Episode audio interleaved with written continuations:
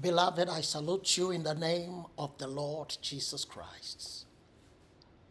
I welcome you to today's podcast. We want to consider the subject of the exploits of prayer. The exploits of prayer. There is no weakness in Zion. In Psalm 100 and Psalm 84, verse 7. Psalm 84, verse 7, the word of God declares that they go from strength to strength, every one of them in Zion, as they appear before God. And so there is no weakness in Zion. The way to appear before God is by way of prayer. And in that prayer are exploits, inexplainable exploits by the mighty hand of God in the place of the altar. Jesus, the Bible says in Luke chapter number 9, 28 through 30, on one occasion, he took some of his disciples, Peter, James, and John, to the Mount of Transfiguration. And there he prayed and as he prayed, the fashion of his countenance was altered, and his raiment was white and glittering. And behold, there talked with him two men, which were Moses and Elias. Prayer altered the countenance of Jesus and caused it to glitter to shine as he did with Moses when he climbed up to the mountain of Horeb, the mountain of encounter, to spend time with God.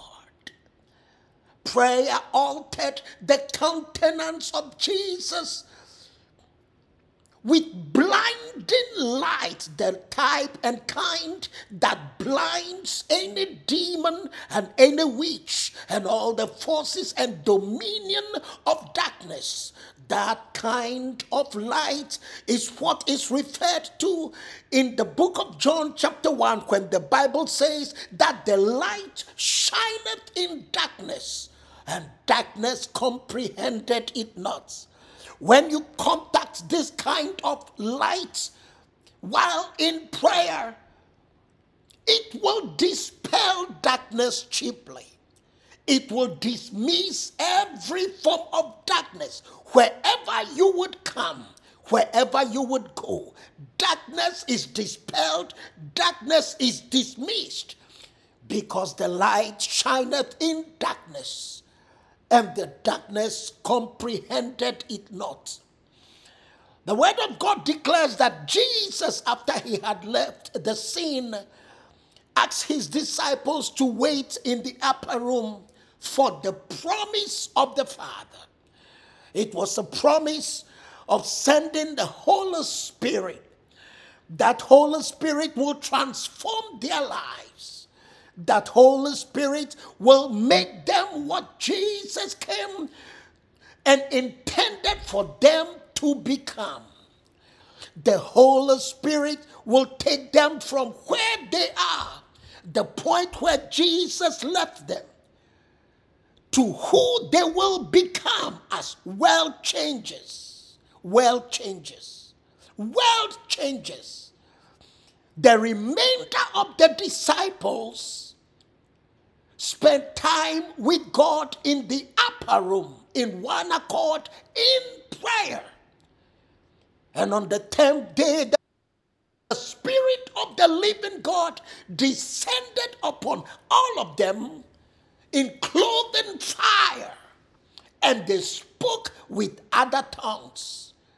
Would you not know that they descended down from that upper room to become world changers. When they came down from the upper room, the world around them noticed the change. They noticed their authority and power by which they spoke and operated. They cried as they went from city to city, Look out! They that have changed the world and turned the world upside down, they have come thither too. The Bible says there was great joy in Samaria, great joy. As Stephen the evangelist visited that city, great joy. Prayer has the ability to produce joy. Not just joy for you, but joy for everyone around you. An entire city was enveloped in joy because one man who had an encounter in prayer at the place of the altar visited Samaria and there was great joy. We are talking about the exploits of prayer.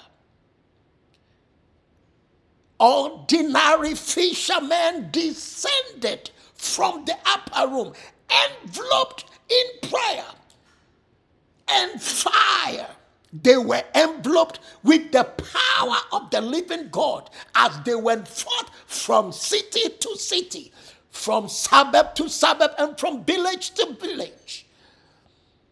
The Bible says, wherever they would come, they opened the blind eyes, they opened the deaf ears, cripples walked again Time and again, they raise the dead. The established system of the day could not handle them because they went forth out of that prayer room. Oh, beloved, I invite you to come back to the place of prayer. The Bible calls it the secret place. It is only at the secret place, in the secret place at the altar, that you can have the kind of encounter that would cause you to transform not just your life, but your world and everybody else around you. The entire earth, is awaiting your manifestation. That manifestation will only come by way of prayer. It will only come. The Bible speaks of John the Baptist who was born to the high priests Eli and Elizabeth.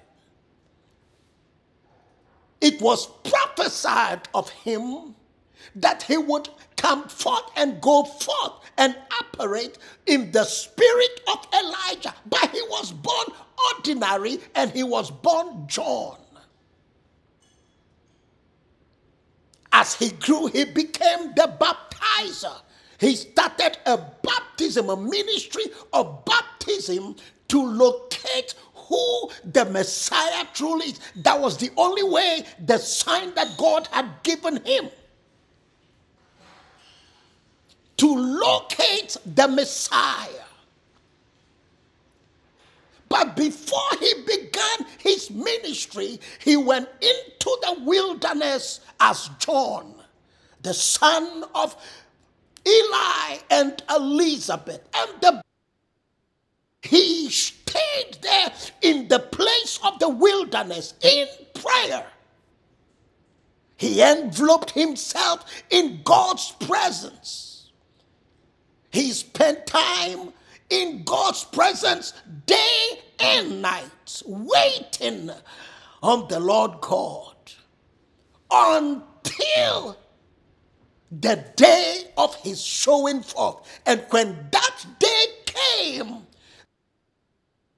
the man who went into that wilderness is not the same person that came out of the wilderness. The man that went into the wilderness was John, the son of Eli and Elizabeth. But the person that came out of the wilderness was the spirit of Elijah. And he went forth in that spirit. The Bible says that God literally bypassed the set order, the system of the church at the time, the representatives of the church. God literally bypassed them in the sanctuary and went to the wilderness to unveil himself to a man who clothed himself in sheep's clothing and ate wild honey and locusts. He became heaven's representative in the earth by the efficacy of prayer. He became a world changer of his time. He became a nation mover and transformer of his time. And instead of the people going to the established church at the time, the synagogue, they rather converted unto him and gathered unto him in the wilderness. He came as a voice crying out of the wilderness to prepare the way for the coming Messiah by way of prayer. Prayer has the ability to change and transform you even where you are. It don't matter where they hide you. It don't matter how much they look down upon you. Prayer has the ability to lift you up by the lifter of men. By prayer. By prayer. If John the Baptist can become by prayer, you too, dear friend, you can also become. And the entire earth, according to scripture, is waiting for your manifestation, is waiting for your obedience to go back to the secret place, to the place of the altar where you will encounter God to change your world. The hope of the world, the hope of your city, the hope of your village, the hope of your family, the hope of your ministry. And there are a people waiting. They are waiting. Their hope their hope is waiting for what you will do when you choose to obey and go back to the place of prayer so that you can bring hope. So that you can bring hope. There was an occasion in the land of Babylon where the kingdom of darkness conspired against Daniel. His enemies conspired against him to take him down. His prayers were destabilizing the activities of the prince of Persia. The prince of Persia had, was holding so many nations bound, holding people against their will. Nations have been subdued and made subject to the dictates of the prince of Persia, 127 provinces to be exact. All of them have been conquered by Nebuchadnezzar together with their gods. And hope had been lost. The prince of Persia was parading, ruling with tyranny, promoting and advancing demonic agenda over a hundred and twenty-seven promises. But Daniel was a man who was given to prayer. And his prayer was destabilizing. His prayer was stopping the agenda of the prince of Persia. And so the representatives of the kingdom of darkness conspired against Daniel. And they came up with a diabolical plan that no one would pray to any other God for 30 days except to the king. How do you pray to a king who himself does not have answers? Daniel knew his God. He knew the God of Abraham, Isaac, and Jacob. He knew the prayer answering God. He knew the God who could answer. Who he knew the God uh, with whom all things are possible. He heard of the conspiracy, and the Bible says he went straight into prayer. As before, he opened his windows and he began to engage prayer. He began to call upon the God of his salvation and deliverance. His conspirators saw him praying and thought that they had gotten him finally. For they thought among themselves that the only way we could entrap him is in the area of his prayer to his God. And sure enough, they caught him praying. Oh, wouldn't it be good that the enemy would come and catch you praying every time they show up to do their diabolical work? You are in the place of prayer. They managed to bring him down to the king and accuse him of the wrong that he had done. One thing led to the other. They threw him to hungry lions in the lion's den.